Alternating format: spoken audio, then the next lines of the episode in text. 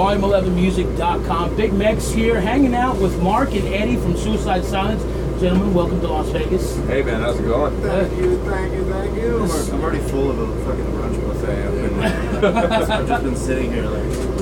Food coma. I actually haven't left at all. I've been sitting here all day cleaning the bus because we got a bunch of family in town from LA. So Oh, really? Yeah, I got to make this place look dis- respectable. You know what I Yeah, mean? respect, yeah, I know exactly what you mean. My mom just showed up on my doorstep the other day, and I'm like, "Fuck, dude, what the fuck? You can't do that." You gotta, you gotta, you gotta pick up all the cum rags, the condoms, and ex- extra little uh, joint. I make the wife do that. You make the wife do that, yeah. yeah. So anyway, uh, again, welcome to Las Vegas. Uh, being from Riverside, and uh, and and I'm sure you guys listened to Korn growing up. Uh, did you ever think that you'd be opening for them like on their 20th anniversary? No way. No way at all, actually, man. Not, not at all. I remember Korn did signings in Riverside at uh, what, what the hell was that place called? Mad Hatter Garza? Mad Hatter? Mad Hatter, that turned, it sounds like. Mad. Oh yeah, sounds like. Yeah. Well, like the record store.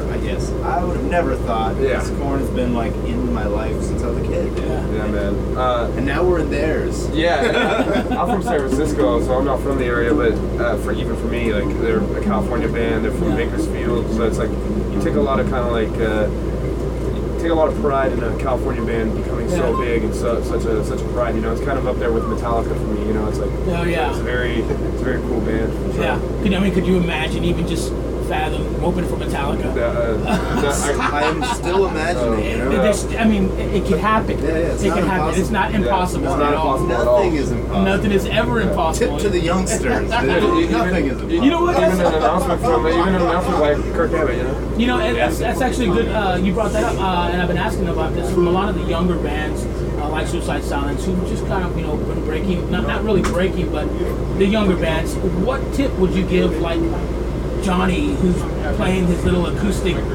guitar in the garage?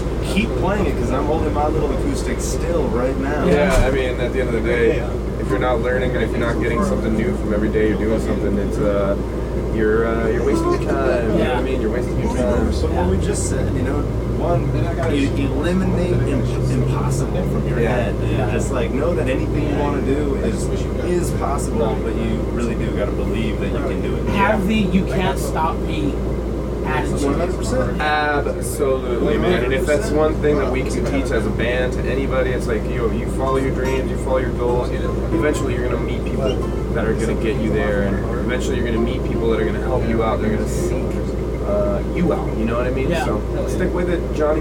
Yeah, yeah, there you go. Uh, you guys are, are Warped Tour veterans. Um, did you uh, hear that this year that they're, or the next year they're going to make it a 21 and over uh, show? And do you think that's going to hurt the up and coming bands? I think that just means there's going to be some nudity and, and More tits. More tits. More I'm down. I'm down with that. More legal tits. More legal tits, exactly. I think that's a good twist on it. I mean, the World Tour. I bet that's what they're kind of doing is bringing back an old guard, and uh, they're going to put a bunch of older bands that have been on it before, and maybe not put as many young bands on it. Yeah. Uh, that's just my take on it. But I, I didn't think about that. That's a, yeah, they might put a bunch of old, like a bunch of old.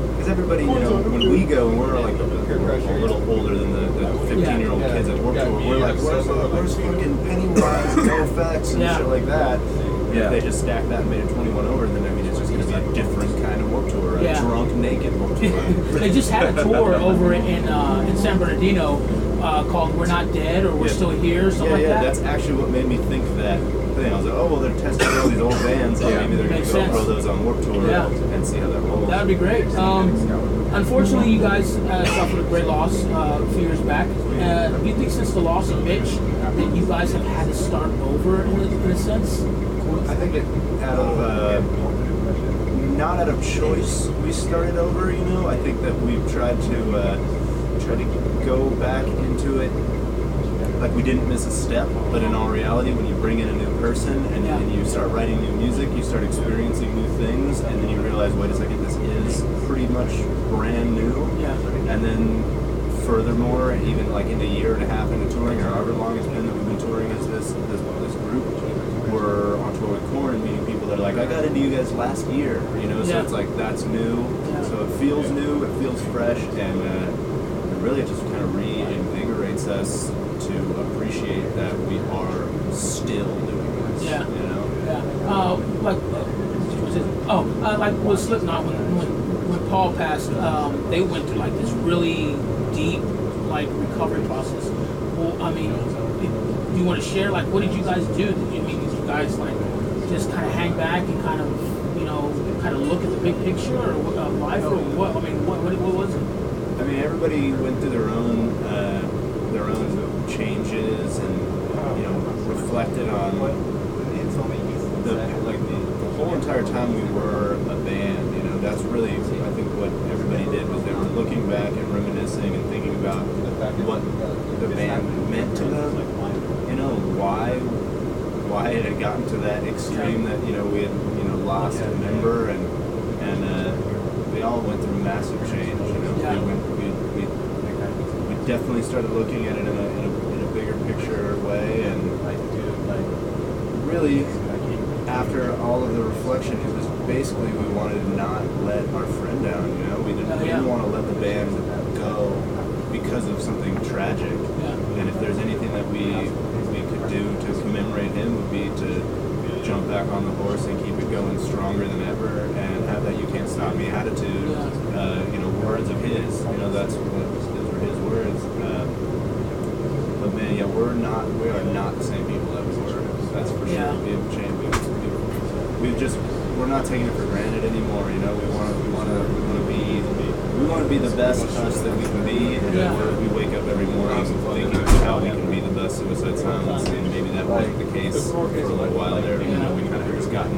it had gotten away from us why we were even doing what we're doing Well, what did you do? I mean, as coming in as the new guy, um, what what did you make sure that you, that you did for the band, other than just bringing your talent to to the band? Well, I mean, uh, for me, it's, it's a lot of the same same concept. You know, uh, in, in so many ways, in so many words, I was a part of the band. You know what I mean? I was, uh, you know, uh, just as much as Mitch and and Suicide Silence were a part of my old band. You know what I mean? We were we came up together.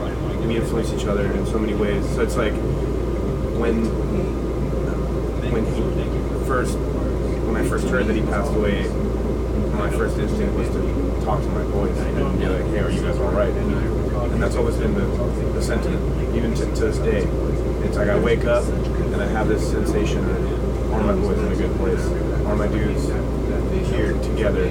And um, that's been just the, the sentiment. And I mean, Mark did a good job explaining that, but it's you know my, that's kind of the way I look at it from from being on the outside, but also it's like it's I was on the outside, but I was always on the inside. That's Yeah. why I'm in the band. So it wasn't really the new guy attitude; it was part of the band. You were just Exactly. still, I, yeah. I was just picking up the reins, man. It was, it's like a sled that had lost its, its conductor. It's you know what I kind, mean? it's kind of it's hard to explain it, but we loved playing as a band with Mitch, and we've always been a band that's really been passionate, and that's what I think draws people to watch us play. Even on shitty nights when we're playing like shit, people are like, "Dude, I can tell you guys are loving it up there. Yeah. You know, like you guys are just having a great time." that's important. That's- and that's that's, yeah. that's paramount. That's number one. That's the Yeah. most important thing. If you're watching a band that's not having fun to play, what's the point? Yeah, Like, exactly. um, so the real hard thing in the reflection of the band was like we didn't realize that was the most important thing. We didn't realize that we loved it so much.